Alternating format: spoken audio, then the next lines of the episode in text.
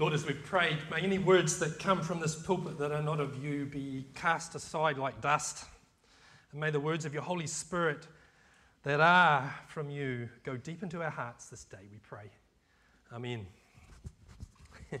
when, when speakers start sermons, they often play a, a, a clever opening line, or they might come up with a joke or something that kind of draws people in to what they're going to say.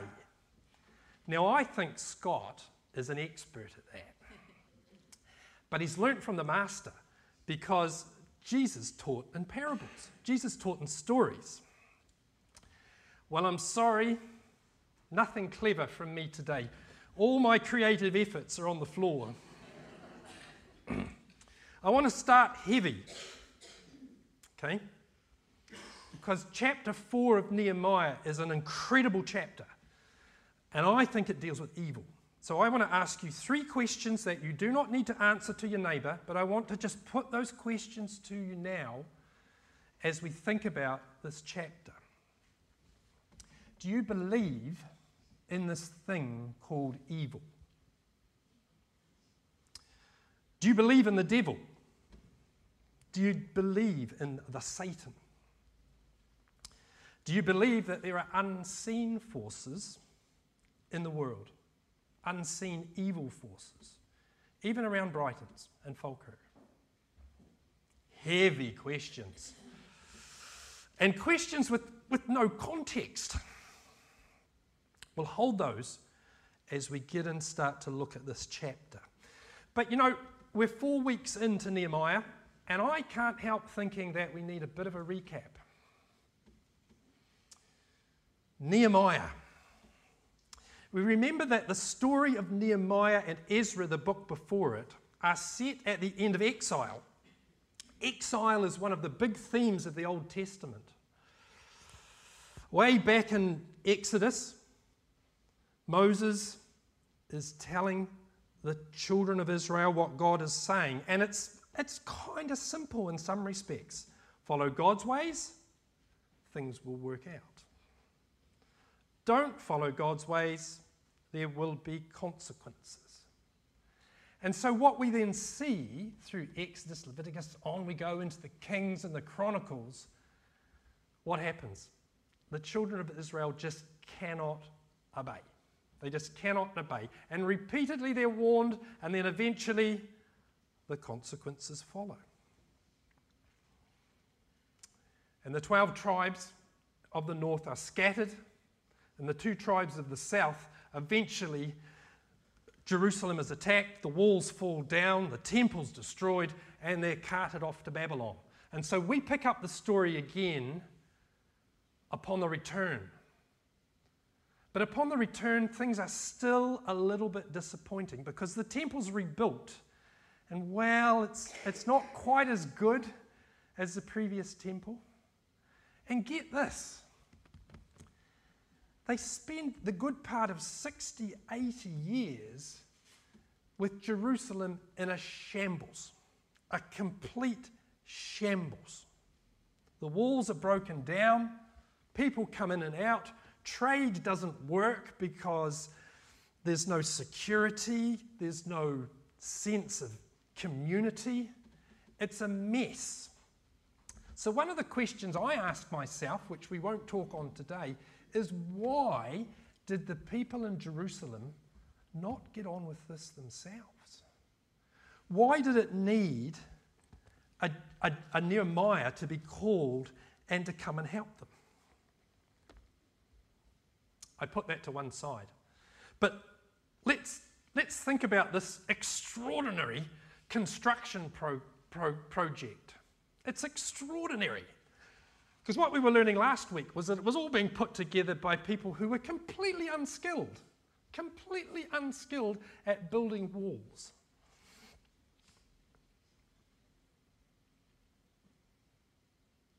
But what happens? Well, we've got three weeks of thinking that the story's quite good. We've got three weeks of thinking, Nehemiah, that's a good book for us to study as we come out of the pandemic because it's about rebuilding and Scott, our minister, has been talking about the rebuilding that we need to be doing locally. And this is a good book because it's all going well. I've got news for you today. As George read, the news wasn't all good because there was so much opposition. And we face opposition. But from this chapter, I want to draw out four types of opposition that Nehemiah and his crew in Jerusalem were facing ridicule, intimidation, discouragement, and fear. So we'll jog our way through each of those and see whether there's application for, us when it comes to that today. First of all, ridicule. If, you if you're near a Bible, I'd encourage you to open it. We're on page 487 because I'm going to be taking um, bits out and reading through. And the first bit I want to read is this bit that George started with that big deep breath in chap- at the start of chapter 4. When Sanballat heard that we were rebuilding the wall, he became angry and was greatly incensed. He ridiculed the Jews, and in the presence of his associates and the army of Samaria, he said, What are these feeble Jews doing? Will they restore their wall? Will they offer sacrifices? Will they finish it in a day? Can they bring the stones back to life from those heaps of rubble? Bits of Lego? Tobiah the Ammonite, who was at his side, said, What they're building, if even a fox climbed up on it, then he would break down their wall of stones. Ridicule. Now, we touched on this a little bit last week, so I'm not going to go too far into it. But I think Christians get what ridicule is. Particularly today in the world of social media, it's out there everywhere. It's so easy to ridicule. And still, in this day, Christians cop it more than most others because they're an easy target. You bunch of wet, bleeding hearted Christians, nicely settled in your religious bubble, wet and wimpy. It's got to the point where Christianity is labeled as a bigot's religion. And it's got to the point, bizarrely, where Christianity is regarded by the world as immoral. Oh, I think, I think that's an extraordinary flip by the enemy, and I think we've, we've only seen it in the last few years. But what, it's, it's easy to then become defensive about all this stuff, isn't it? What's Nehemiah's response to the ridicule? Have a look at verse 4. Now, this is a really tough prayer. It's known in, it's known in the Bible that by the fancy word of an imprecatory prayer. It's a prayer which is calling God's judgment on an enemy. And we get very nervous about talking about those sorts of prayers in the Bible. But if you take any time to read the book of Psalms, You'll see it there all the time. But let me read Nehemiah's prayer. Verse 4 Hear us, O our God, for we are despised. Turn their insults back on their own heads. Give them over as plunder in the land of captivity. Do not cover up their guilt or blot out their sins from your sight, for they have thrown insults in the face of the builders. I don't, I don't know what your prayers life, prayer life is like, but I'm a bit reluctant to pray that bravely that God might heap his judgment down on my enemies. But it's there. And you know what? We all prayed that this morning already. What do you think in the Lord's Prayer, those words, Thy kingdom come, Thy will be done on earth as it is in heaven actually means. It means that we want God's justice, the justice of the heavens, to also be played out on earth. And if you take that forward, that has consequences. Now, we have to be very careful about how we pray those sorts of prayers, but it's there and there's a lot of learning to take from it. It could be a whole sermon series. Don't worry, the clock's back, I won't be that long.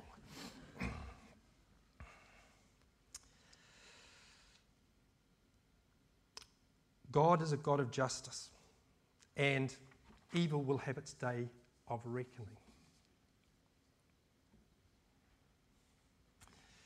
But we have to move on. Verse 6. So we rebuilt the wall till all of it reached half its height, for the people worked with all their heart. The people worked with all their heart. I love that simple phrase. Isn't it good when people work with all their heart? Nice and simple.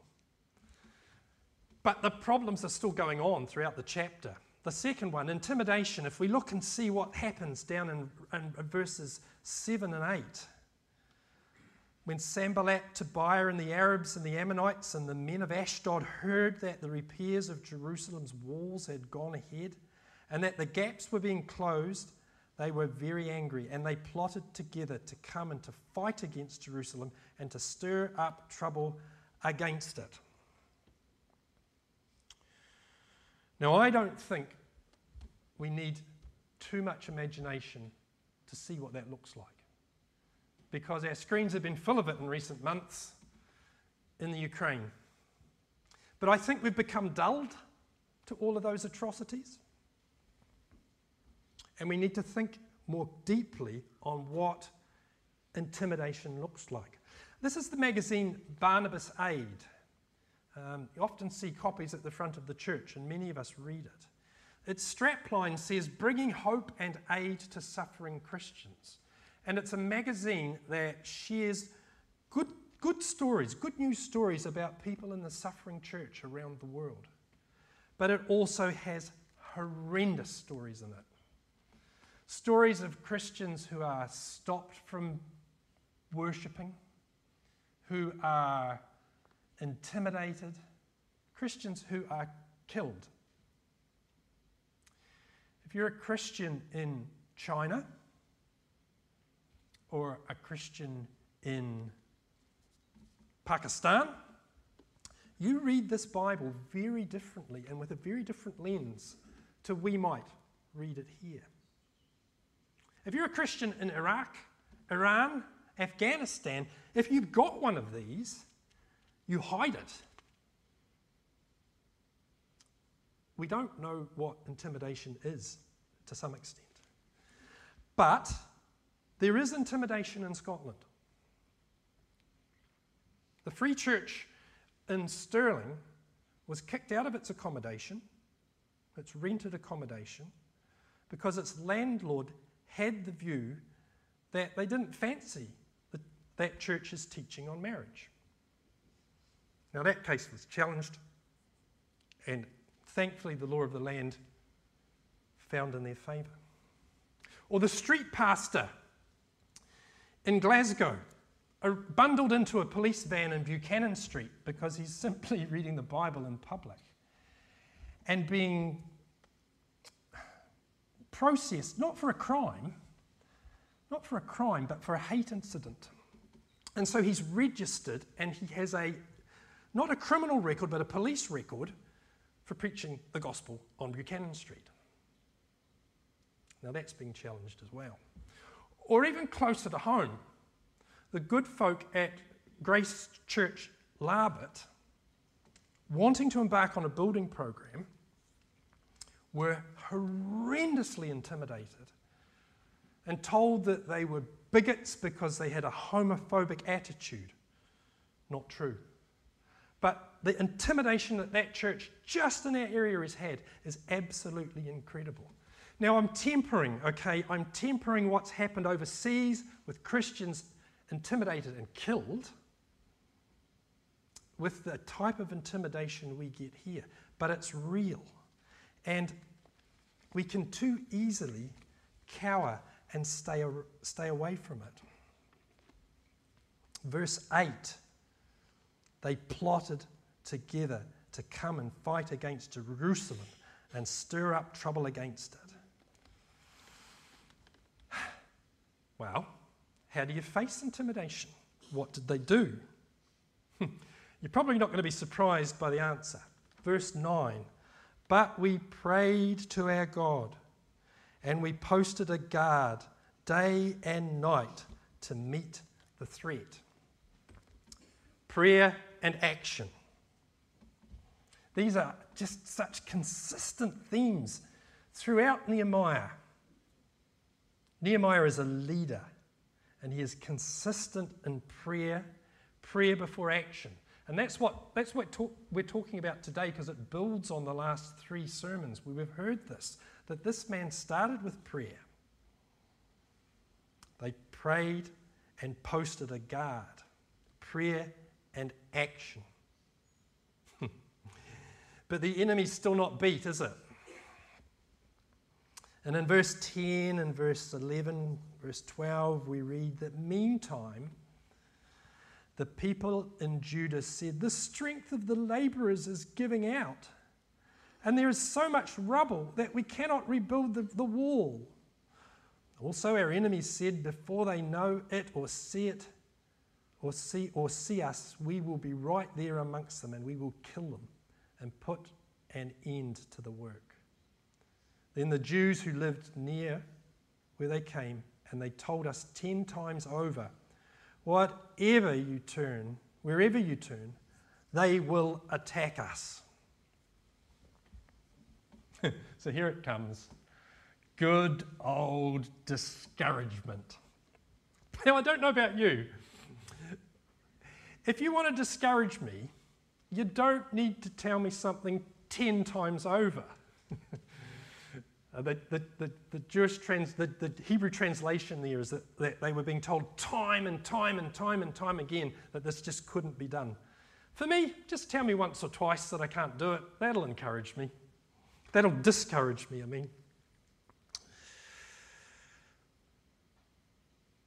But what's all this about? There's a change, if you can see, between mockery and intimidation, which are all external, to discouragement, which is inside the camp, which is a, a real cancerous way of, of getting at people. Now, to be fair, to be fair, these detractors, they, they probably had a point because as construction projects go, well, it wasn't exactly the easiest. 100, 150 years of rubble trying to rebuild the wall. I was worried that the kids were going to start pulling the Lego about uh, to bits and take it, and I reckon we'd have been here till five o'clock building it there. Building, rebuilding in rubble is not fun. And the picture that we have of the project is that it's basically being opposed by everybody, inside and out. And you can kind of hear that. You can kind of hear that conversation with Nehemiah. Listen, laddie, that's not how we do it around here. You needn't think that this building project is going to be successful. Not only that, look at our labourers. They're all tired, they can't do it anymore.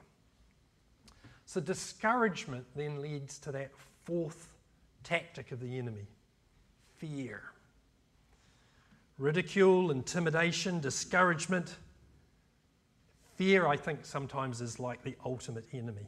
It's contagious and it can paralyze us. Indeed, Annabella was praying that just before I started to speak. So the passage is not teaching us to ignore fear, but it is teaching us how it affects us and how we can tackle it. It teaches us to face fear. If you look at Nehemiah chapter uh, verse 13 onwards, therefore, in face of what was going on, he said, I stationed some of the people behind the lowest points on the wall at the exposed places posting them by families with their swords, spears, and bows. And after I looked things over, I stood up and I said to the nobles and the officials and to the rest of the people, Don't be afraid of them. Remember the Lord who is great and awesome. Remember the Lord who is great and awesome. Now, this is no Churchill rallying cry. This is no President Zelensky. Land of hope and glory, rally round the flag, we can do it. It's not like that at all. The focus is on God, who is great and awesome.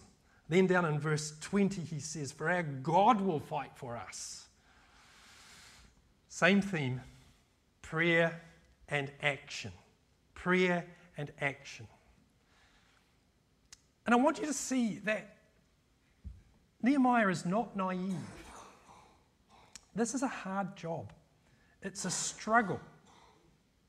But he leads with faith. Not faith in flesh and blood, but faith in God.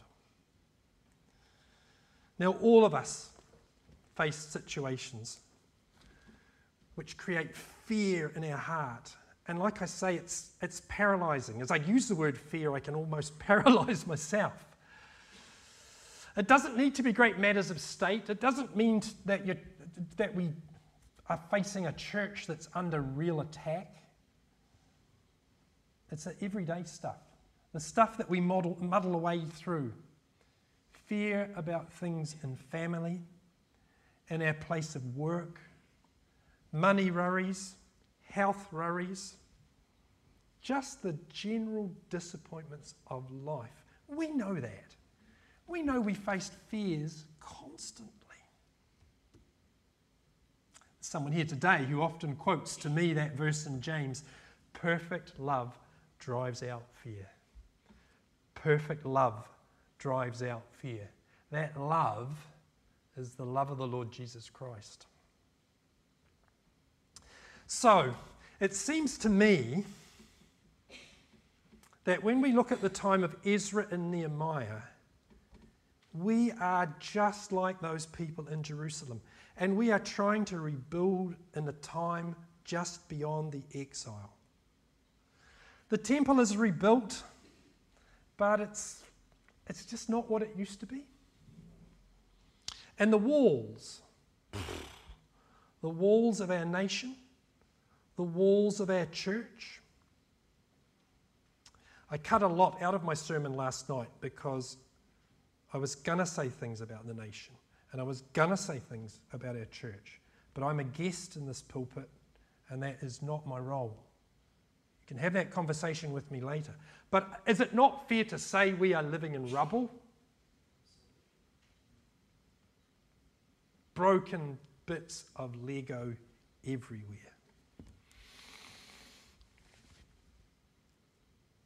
But Nehemiah's words and his character, they lead me to say something else to us today. At this moment, amid the rubble, in God's goodness, we have a hard working and motivated Nehemiah with us in our presence. You don't need to look around, he's not in the building today. And actually, he couldn't speak these words from the pulpit. So let me speak very, very plainly. Repeatedly, you have heard our minister referring to his calling in this congregation. Repeatedly, and from the very beginning of his time with us, he has challenged us to have a vision. Keith's out with the kids, but during vacancy, Keith repeatedly said to us, Where there is no vision, the people perish. Words from the Old Testament. Scott, he's worked with us to consider our purpose and our values that underpin our vision. Repeatedly, he's called us to pray, to be a praying people. Repeatedly, like Nehemiah, he's, he's, he's surveyed the job at hand and he's challenged us on the state of our walls. Just last week, he was calling for volunteers because there's work to be done. The walls need built. I see him ridiculed. I see him intimidated. I see him undermined by naysayers. Lord, forgive me, I've probably been one of those people who's been a naysayer. And don't get me wrong, our minister is not perfect. Nobody's perfect. Jesus was perfect. But can I urge you can I urge you to pray for our minister? Reflect on how we're treating our spiritual leader. Hebrews says this Hebrews chapter 13, towards the end Remember your leaders who spoke the word of God to you. Consider the outcome of their way of life and imitate their faith. Now, it's not just about Scott. All of us are leaders. All of us are to imitate. Paul says, Be imitators of me as I am imitators of Christ. Nehemiah didn't get the job done on his own. Let us think about having the trowel and the sword, that picture from Nehemiah, so that we're working and we're praying. Let us recognize that there is an enemy. Sure, things come along, but there is a spiritual enemy. Because one of the great themes of the Bible is that God's people face opposition. Right at the beginning of the Bible, whatever you make of the story of the Garden of Eden and the serpent, that is the Satan. All the way through the Bible. And the only way that God's people conquer evil is through the saving grace of Jesus Christ. Paul knew this. We, we touched on this at the prayer meeting on Thursday night. Paul in Ephesians says this Our struggle is not against flesh and blood. And that is hard to see, isn't it? Sometimes we just think our struggles are about the things that are actually in front of us. But Paul says our struggles are not against flesh and blood, but against the rulers, against the authorities, against the powers of this dark world, and against the spiritual forces of evil in the heavenly realms. These things are real. Real evil forces. And if you try to confront ridicule and intimidation and discouragement and fear without that understanding, the reality that there are unseen forces and that we need to be on our knees, whether literally or metaphorically, in prayer, you're going to fail. You are going to fail. Paul ends that passage in Ephesians with this and pray in the Spirit on all occasions, with all kinds of prayers and requests. With this in mind, be alert. I love that word. Christians should be alert. I think alert is a modern word. I think it's a word that says be on your guard, be ready. We need to be alert, people. Prayer and action. My time's up. There's so much more in this chapter. I'd encourage you to get into it. I'd encourage you to keep reading Nehemiah as we're in this series because it's so rich. But think about those people in Jerusalem. Why were they so lame?